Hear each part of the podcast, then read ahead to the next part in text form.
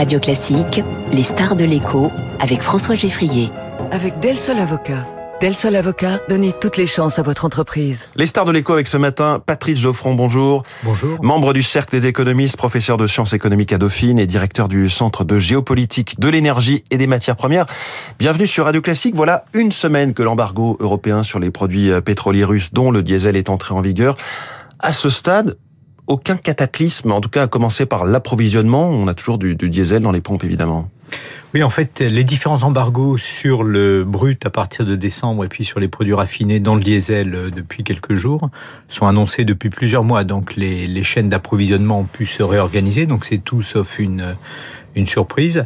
Euh, dans les prix, ce qu'on observe, c'est que finalement, ce qui est en train d'être mis en œuvre a été assez largement anticipé. Ça avait monté tout au long du mois de janvier. Ça avait monté, Mmh. voilà. Et alors, on n'est pas à l'abri d'autres mouvements à l'avenir, mais de fait, il n'y a pas une rupture entre euh, dans la nuit du 5 au 6. Et où s'approvisionne-t-on à la place? Alors il y a des bon ce qu'il faut bien avoir à l'esprit c'est que voilà on est en guerre ça on l'a bien compris mais avec le premier fournisseur pour l'Europe euh, de pétrole, de charbon, de gaz, de produits raffinés on est en train de se de se couper sans doute très durablement avec notre fournisseur de premier rang. Euh, donc pour le pétrole brut des nouveaux circuits se sont organisés pour les produits raffinés c'est un peu plus compliqué. On voit par exemple des euh, euh, des flux euh, s'organiser par l'intermédiaire de l'Inde. Donc Oui. du pétrole brut euh, va assez massivement désormais de Russie vers l'Inde et raffiné en Inde et réexporté notamment euh, en large part vers euh, vers l'Europe. Ce qui est une forme quelque part euh, de contournement des sanctions finalement. Alors non, que ça atténue leur, euh, leur impact? Non parce que l'objectif euh, c'est de diminuer les recettes de la Russie et non pas d'exclure la Russie totalement du euh, du marché. Sinon à ce Mm. moment-là on aurait à faire face et sur le brut et sur les produits raffinés à des prix extrêmement élevés. L'idée c'est de parvenir à mettre la pression euh, sur les recettes. En passant par l'Inde, la Russie est placée dans l'obligation euh, de, de faire des ristournes très très massives euh, qui conduisent à, à vendre le brut euh, sensiblement en dessous de la barre des 60 qui est le 60 dollars le baril qui est le et d'ailleurs lorsqu'on regarde les données Aujourd'hui, on est à russes- 85 dollars pour le baril de Brent. voilà. Si on regarde les données officielles de- d'il y a quelques jours, qui sont des données russes, les recettes en janvier 2023 ont chuté de 40% à peu près, un peu plus même, par rapport à ce qu'elles étaient en janvier 2022. Donc on est bien dans le sens de, de ce qu'on souhaite collectivement mettre en œuvre avec cet embargo. Vous avez commencé à parler des prix. Euh, On aura cet après-midi les, les chiffres officiels du ministère de la Transition énergétique pour les prix moyens en France. La semaine dernière, c'était 1,88€ le litre de diesel, mais on voit hein, dans beaucoup de stations que la barre des 2 euros est franchie.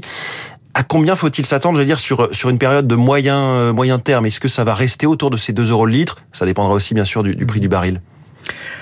Alors, euh, ce dont on n'a pas parlé jusqu'à maintenant, c'est quand même de l'incertitude du côté de la demande. On voit bien Oui. que du côté de l'offre, tout est en train de se réorganiser, que ça prend du temps. Le phénomène a été, enfin, les évolutions ont été anticipées, donc ça n'a pas conduit à ce stade d'explosion sur les prix, euh, qui sont pas exclure. Mais lorsqu'on regarde du côté de la demande, il y a également un lot d'incertitudes qui est notamment lié à la situation en Asie, en particulier en Chine, avec euh, les conditions de sortie euh, du, du Covid, et puis euh, la quantité. euh, Pour l'instant, de- ça non plus, hein, ça n'a pas causé d'explosion des prix. La, réouverture de la Chine depuis euh, à peu près un mois, un mois et demi, Voilà, mais on pourrait, euh, dans une euh, macroéconomie aussi euh, aussi incertaine et aussi inédite de fait, avec à la fois la sortie du Covid et puis les effets de du conflit, on peut pas exclure en 2023, au contraire, un affaissement de la demande mondiale et à ce moment-là un effet contraire sur les sur les prix, Oui. Euh, de telle sorte que vous pourriez me réinviter dans l'année à la fois pour commenter on le fera.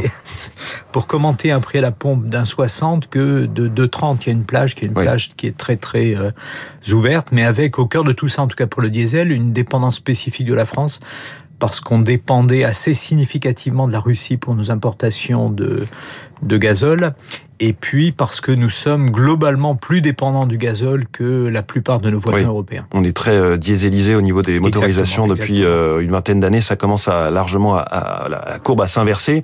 Euh, comment vous interprétez les propos du, du ou analysez les propos du PDG de, de Total Energy, Patrick Pouyanné, qui disait dans le Parisien euh, la semaine dernière que selon lui, sans doute à plus long terme, le prix du baril allait certainement baisser, baisser aller en dessous des, des 90 dollars du fait de la transition énergétique et de la mobilité électrique. Ça, ça paraît du bon sens, mais on se dit que c'est pas tout de suite non plus.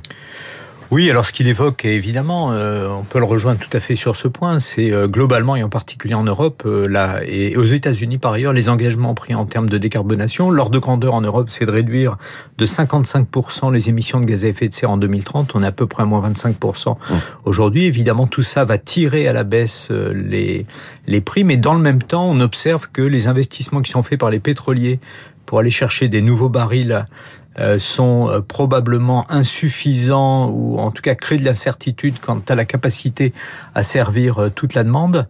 Et à nouveau, ça nous renvoie plutôt à j'allais dire, un caractère fractal à la hausse, à la baisse euh, du prix du baril. Hein, c'est ce qu'on observe depuis pas mal de temps derrière nous.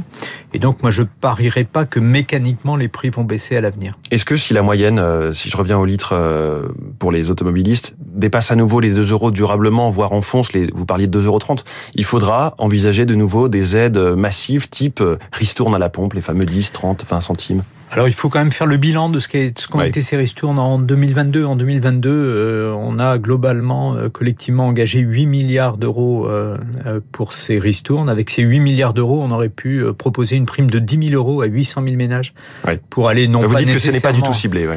Alors il y a un problème évidemment de, de, ciblage, il y a un problème de soutenabilité euh, de l'effort, euh, parce que dans le même temps, il y a également euh, des efforts qui sont faits sur le, les boucliers sur l'électricité et sur le mmh. gaz. Donc collectivement, tout ça a un impact sur les, les finances publiques. Globalement, en Europe, l'an dernier, l'ensemble des, des 27 ont engagé 600 milliards d'euros de telle manière à faire face au choc. Et donc on ne peut pas rester dans cette logique durablement. Évidemment, la seule solution, c'est de réduire notre dépendance et donc plutôt d'accompagner les ménages vers d'autres solutions qui consomment moins de, pétrole et moins de gaz, euh, plutôt que de revenir à ce qu'ont été les recettes de 2022 dans l'urgence. Patrice Geoffrand, juste avant le week-end, il y a aussi ce sujet européen avec cette réponse au protectionnisme américain, l'Inflation Reduction Act, les 370 milliards de dollars de, subventions américaines à, son industrie. Mais il y a aussi cet enjeu euh, de l'effet de base, les prix de l'énergie qui sont très sensiblement euh, écartés entre l'Europe et les États-Unis. Comment est-ce qu'on peut résoudre ou tenter de le résoudre?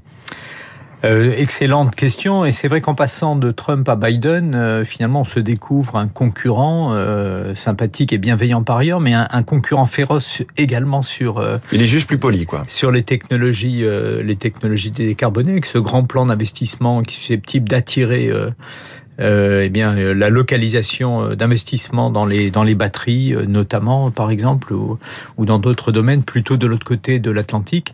Il y a un double défi pour l'Europe d'être à la fois challengé très durement sur l'industrie lourde la chimie la pétrochimie et puis de l'être également sur ce que sont les les industries d'avenir qu'on espère localiser en Europe. Alors les Européens sont en train de s'organiser à la manière des oui. Européens donc ça prend du temps évidemment pour avoir un plan qui soit à la hauteur de ce de ce défi. Et puis, euh, lorsqu'on va regarder dans les détails ce qui est en train d'être fait, on va s'apercevoir qu'il y a beaucoup de tensions, notamment parce que la crainte de pas mal euh, d'États européens, c'est que ces financements bénéficient plutôt aux États qui ont une base installée d'ores et déjà très forte, et notamment euh, à l'Allemagne. Oui. D'un mot, est-ce qu'on va réussir à bouger sur le fameux marché unique de l'énergie, avec cette électricité vendue selon les prix du gaz, même quand nos centrales nucléaires fonctionnaient à plein? Alors là, à nouveau, il y a des discussions, des discussions européennes qui sont en cours.